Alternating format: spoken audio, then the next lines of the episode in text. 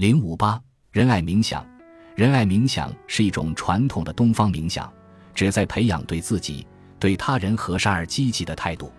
最近的一项研究发现，这种练习对产生积极的情绪有着显著的影响，比如快乐、骄傲和自尊曾等。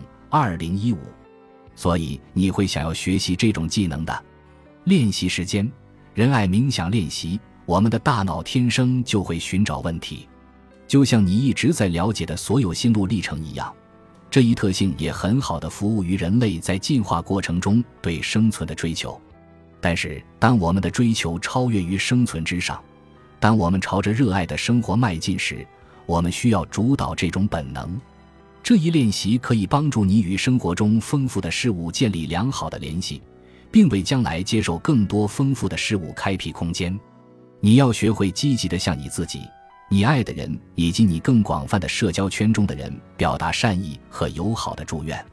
如果你愿意，也请将这些善意和祝愿传达给那些曾为你带来痛苦的人。暂停，这是一个充满挑战的篇章。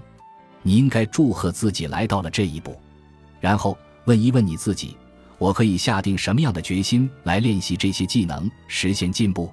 在你的笔记本里。写下你为了锻炼自己的情绪确认技能而下的决心。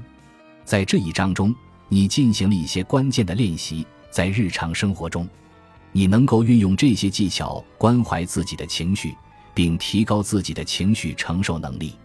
关键的一点是，掌握处理情绪的技巧意味着，当你的情绪出现时，你需要对自己足够友好。